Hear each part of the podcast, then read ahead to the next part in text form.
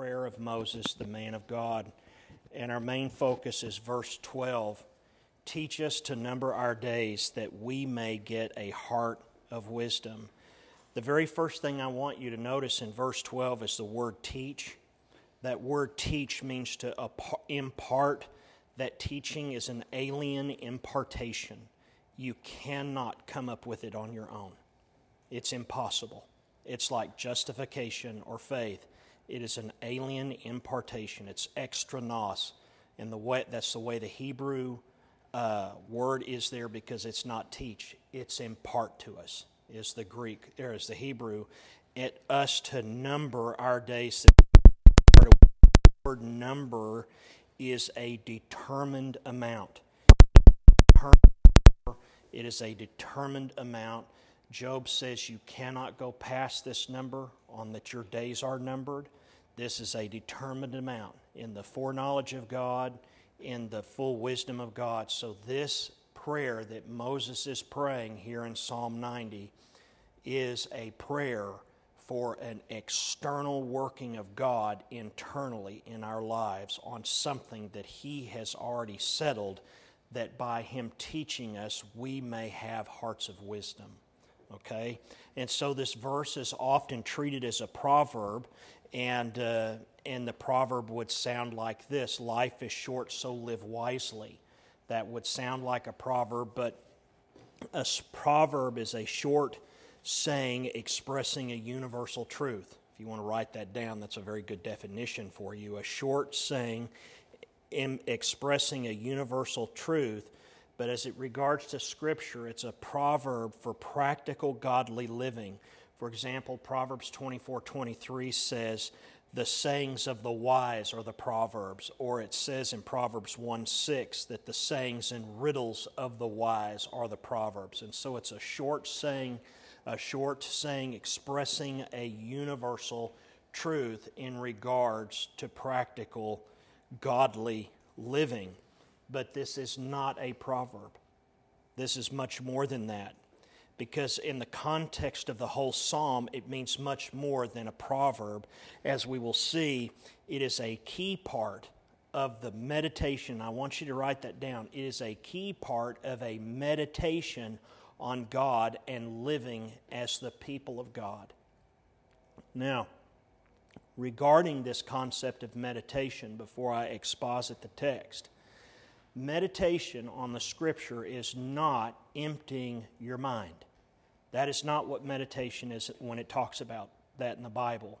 It is not losing oneself in the mystical or losing oneself's identity in the consciousness of God. That is not biblical meditation. That is not the way the Hebrews would do it. There was a specific reason that they meditated, and it's one reason specific. They meditated so they did not forget God's Word. Now, I'd never heard of that until I heard of it this afternoon, writing this out. That's what meditation is. You meditate on the Word of God so that you don't forget it. Okay? Pretty interesting. So, how do we meditate on the Word of God not to forget it? We have to read it and we have to contemplate it. For some of us, contemplation is easier than making a pie crust contemplation is easier than, you know, uh, doing a complex math problem. Uh, not everybody can be a contemplative person. But the reality of it is, it's a learned task just as we learn reading. And so to meditate on the scripture, the reason David says he meditates upon the word is for the purpose of not forgetting what God says. And when you think about what people say today that they know of Scripture, and you go back and you look a century ago, the 1800s, and you see what people like John Owens wrote and other people, and you see these huge books on Scripture. Or Martyn Lloyd-Jones wrote a book that thick on John 17. We don't know anything about the Scripture like those men did. Nothing. And the only thing that separates them from us is the meditation on the Word. That's what they did. They meditated on the Word of God. You know, for example, go over, if you looked at Psalm 119, Let's just turn to it real quick Psalm 119. Um, there's two particular places where this is mentioned by the psalmist. In verse uh, 98,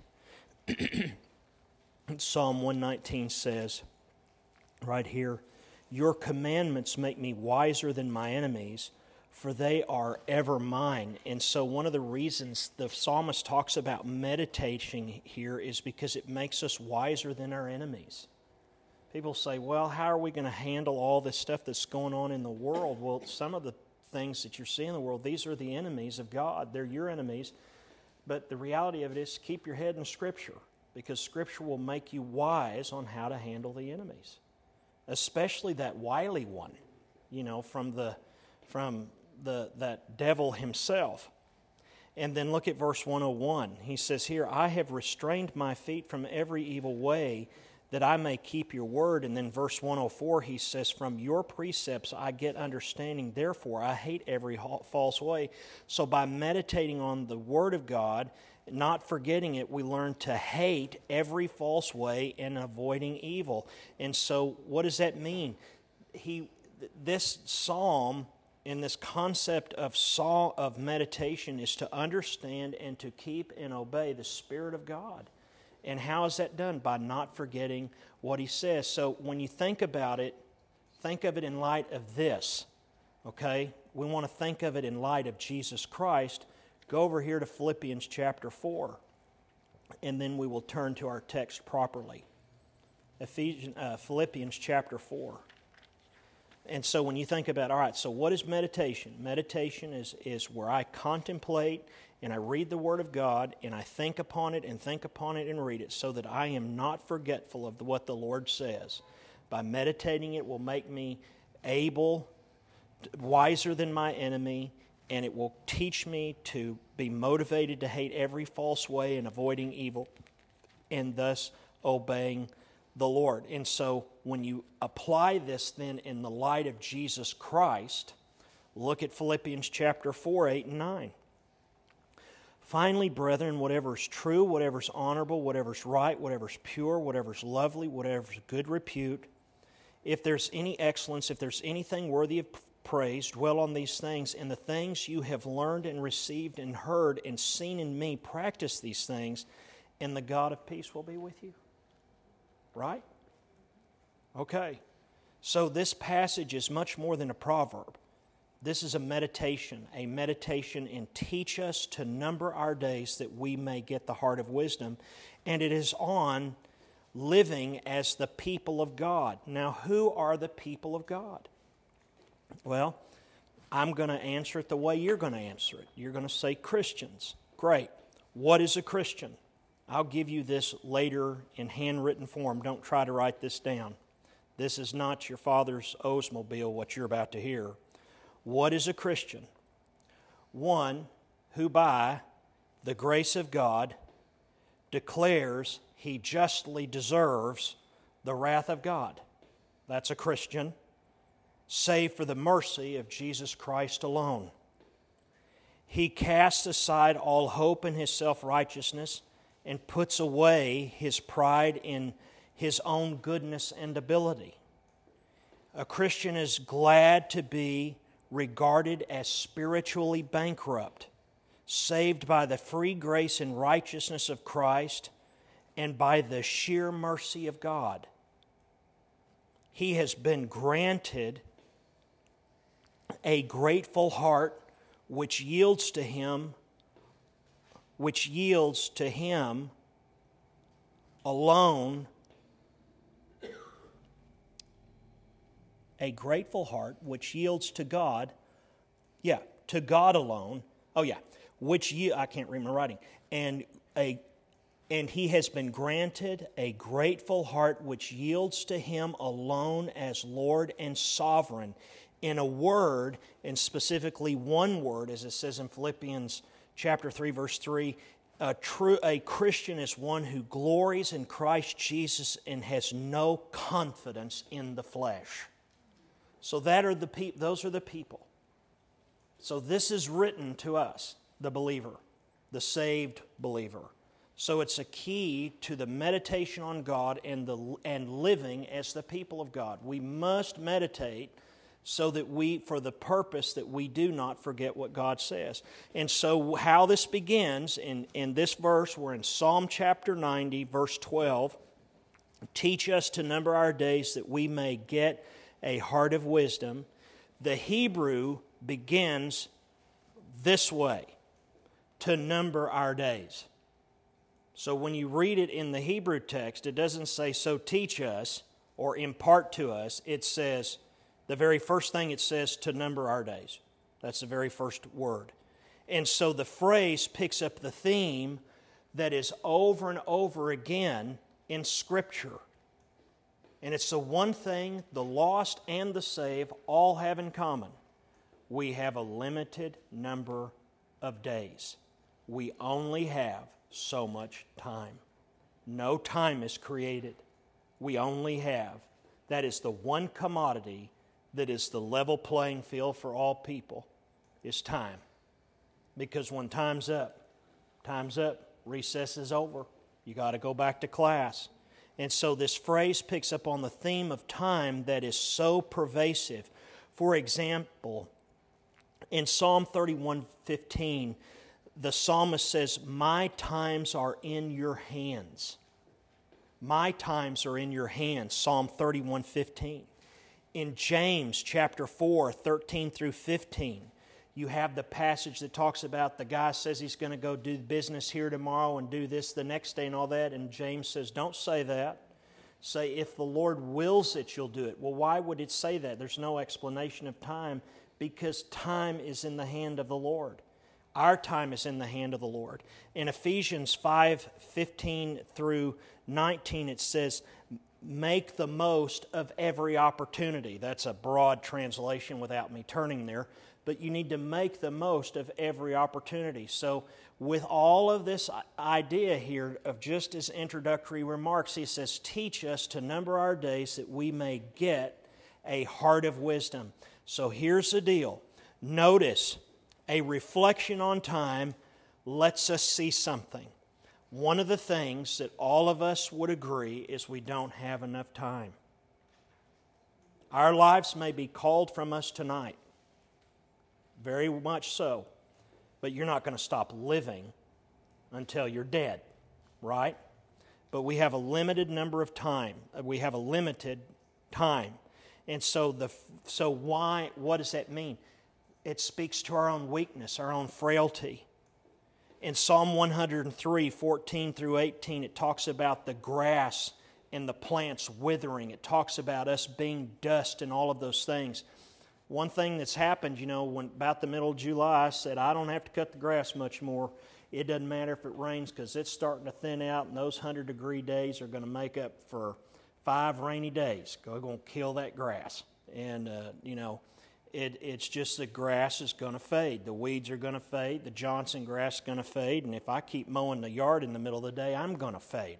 And so the I'm getting I'm going to get so dark I'll disappear but a reflection on time leads us to see how weak we are and how short our lives are. So look at what he says in verse 3 of this psalm. He says in verse 3 right here, he says, You turn man back into dust and say, Return, O children of, me, uh, uh, of men. Then go to verse 5. You have swept them away like a flood. They fall asleep in the morning. They are like grass which sprouts anew. In the morning it flourishes and sprouts anew. Towards evening it fades and withers away. Go down to verse 10. For as the days of our life, they contain 70 years, or if due to strength, 80 years, yet their pride is but labor and sorrow for soon it goes and flies away. The pride of our life is what we did with our life. I'm a retired this, I'm a retired that. This is what I did. That's the pride of our life. What does that all represent? Our labor, the sweat of our brow. Right? I mean, it's, it's true, and that's not a bad thing. It's just the truth. I mean, you know, nobody, we don't praise people that spent their whole life in a recliner. We don't praise those people. Um, so, moreover, Psalm 90 shows its connection to the concern of Psalm 89. Look at Psalm 89, verses 47 and 48, right there in the previous page. Look what he says. He says, Remember, remember what my span of life is, for what vanity you have created all the sons of men. What man can live and not see death? Can he deliver his soul from the power of Sheol? So, this is a realism that our weakness is necessary foundation to true wisdom. Our weak, write this down. Our weakness is, is, the, ne, is the necessary foundation for any true reason, wisdom. Psalm 39, verse 4 says this It says, O Lord, make me to know my end and what is the measure of my days. Let me know how fleeting I am. How many Christians have you met that say that? Probably as many as you have met that have said, I love the Lord's law on it day and night, I think. We've learned from studying the curse that what is the law? The law is the very character of God. Absolutely, you should love it. Then you get to know Him, right? Yes? Amen. Good. So, the shortness and weakness of human life are the fruit of sin and judgment in the world. So, our very weakness, our shortness and weakness, are the fruits of sin and the judgment of the world. And the psalmist acknowledged that sin, what sin is frankly saying right here in verse 8 of chapter 90. Look what chapter 90, Psalm 90, look what he says in verse 8. You have placed our iniquities before you, our secret sins, in the light of your presence. Okay? So, I mean, he knows it. There's nothing hidden. He knows it. You're, we're all found out. And he knows that his, his holy God visits judgments on sinners. Look at verse 9. It says, For all our days have declined in your fury. We have finished our years like a sigh.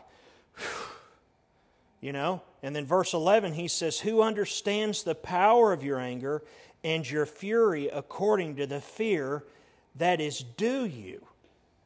Okay? How many people do you hear today saying that we should fear God that way? We should fear God that way. That is who He is. It's okay. But you hear people say, no, no, no, you can't do that. No, no, no, because He's a God of grace. And that goes back to that concept of trying to rescue God from His authority and pull Him down and make Him palatable to humans. He'll never be palatable to humans because we're not God. But I would be terrible it would be terrible if the psalmist left off with what we have just said, because that's not what this passage is all about. It is surely frightening to think that God's wrath will equal, will equal all the obedience that's due him. What obedience is due to God? Perfect obedience. So his wrath will be equally perfect.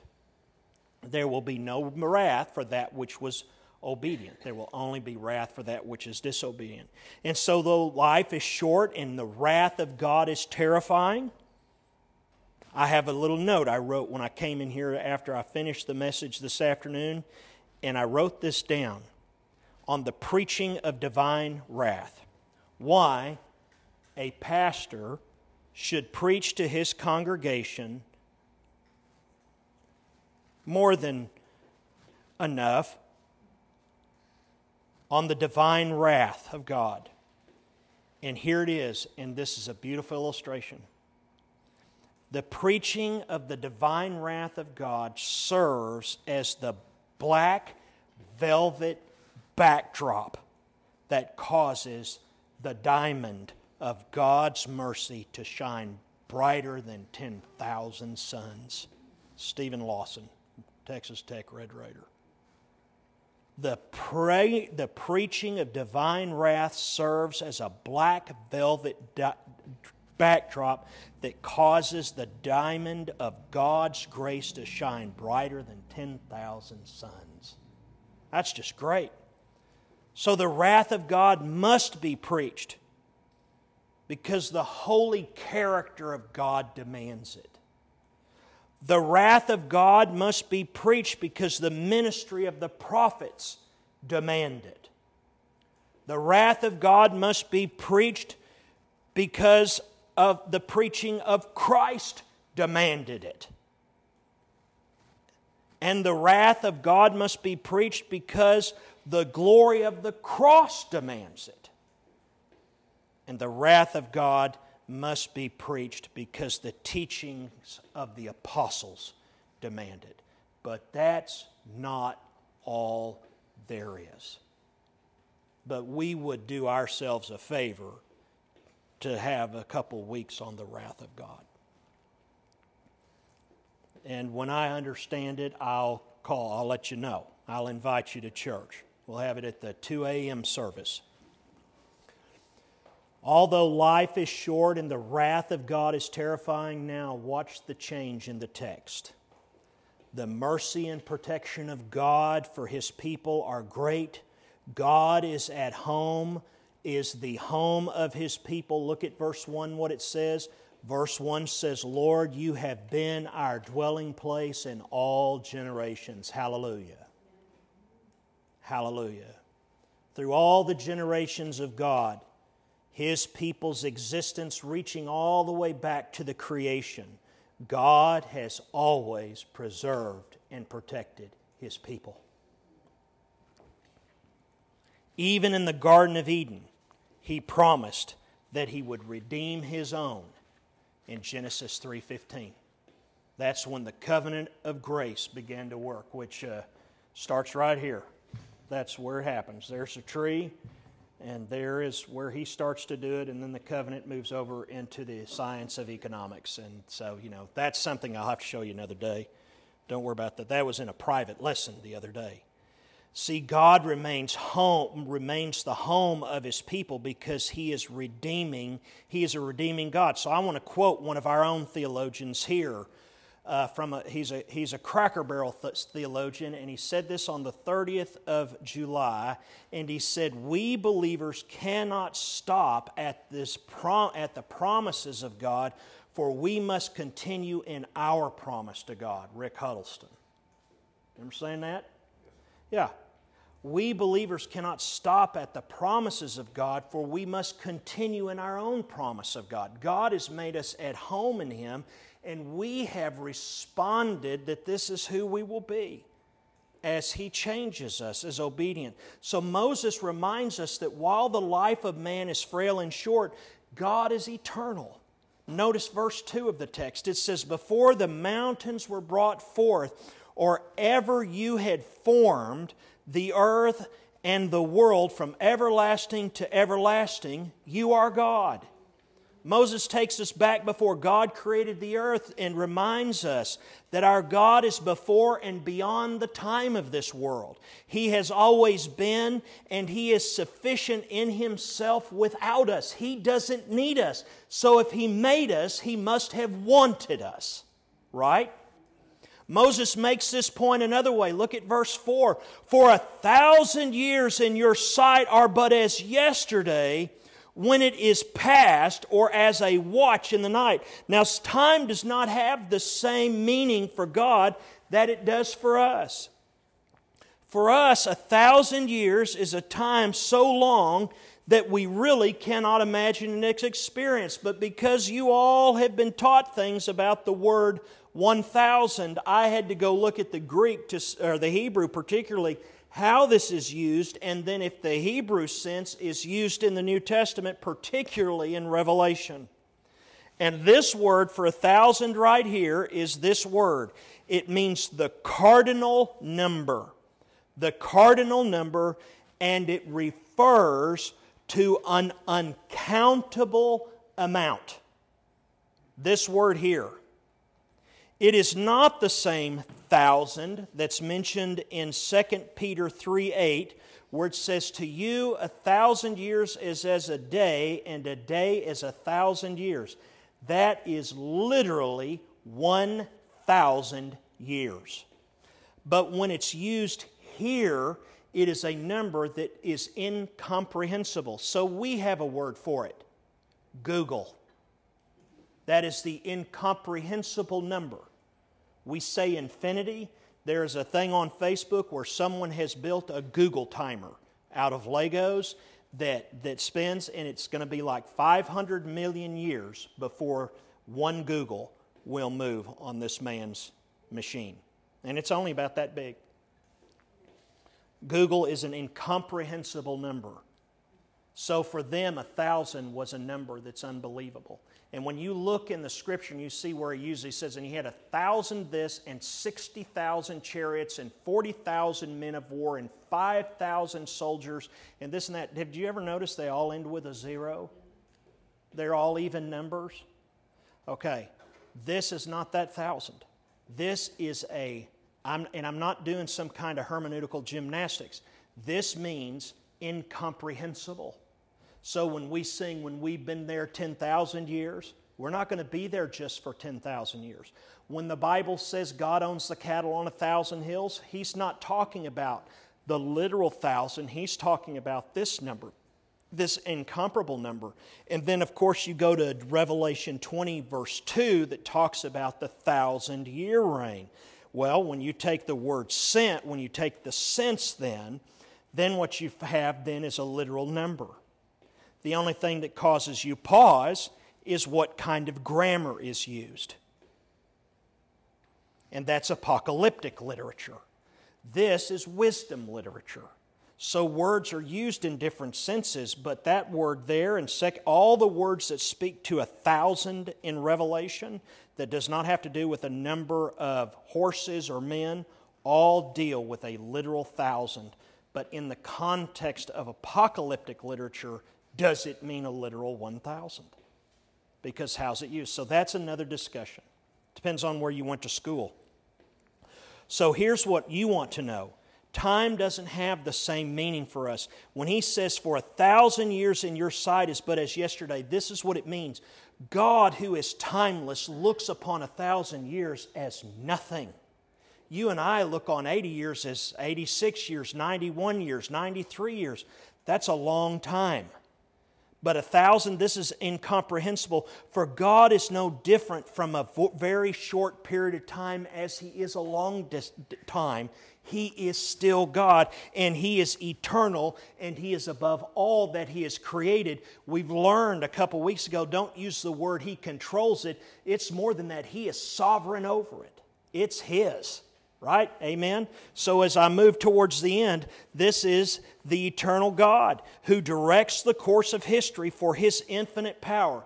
What's happening in Afghanistan, what's happening at the White House, what's happening at the courthouse, what's happening at the hospital and the funeral home, and uh, everywhere in between he is all using his infinite power. Moses, who had seen the power of God often displayed in the deliverance of Israel from Egypt, continues to pray that the majesty of God's work would maintain, remain before the eyes of the people. And this should be our prayer that the majesty of God. Let your work be shown to your servants and your glorious power to their children in verse 16.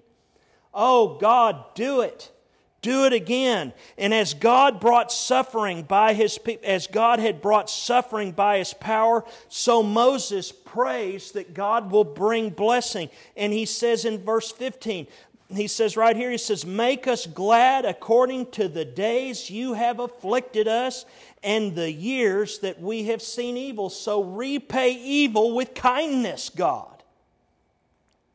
Right? So here's the application, and I'm finished. Rick, you can go and give me two minutes.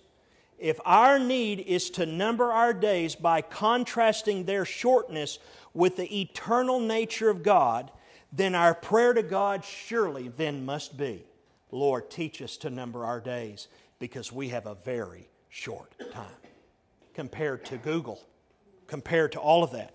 Because we will never learn that lesson in our own strength. We are dust we cannot learn it. That word teaching means impart, extra nos. It comes from outside. We are not only ignorant if left to ourselves, but we suppress the truth in righteousness, the truth of righteousness in unrighteousness. We suppress the truth in unrighteousness, as he says in Romans 1:18.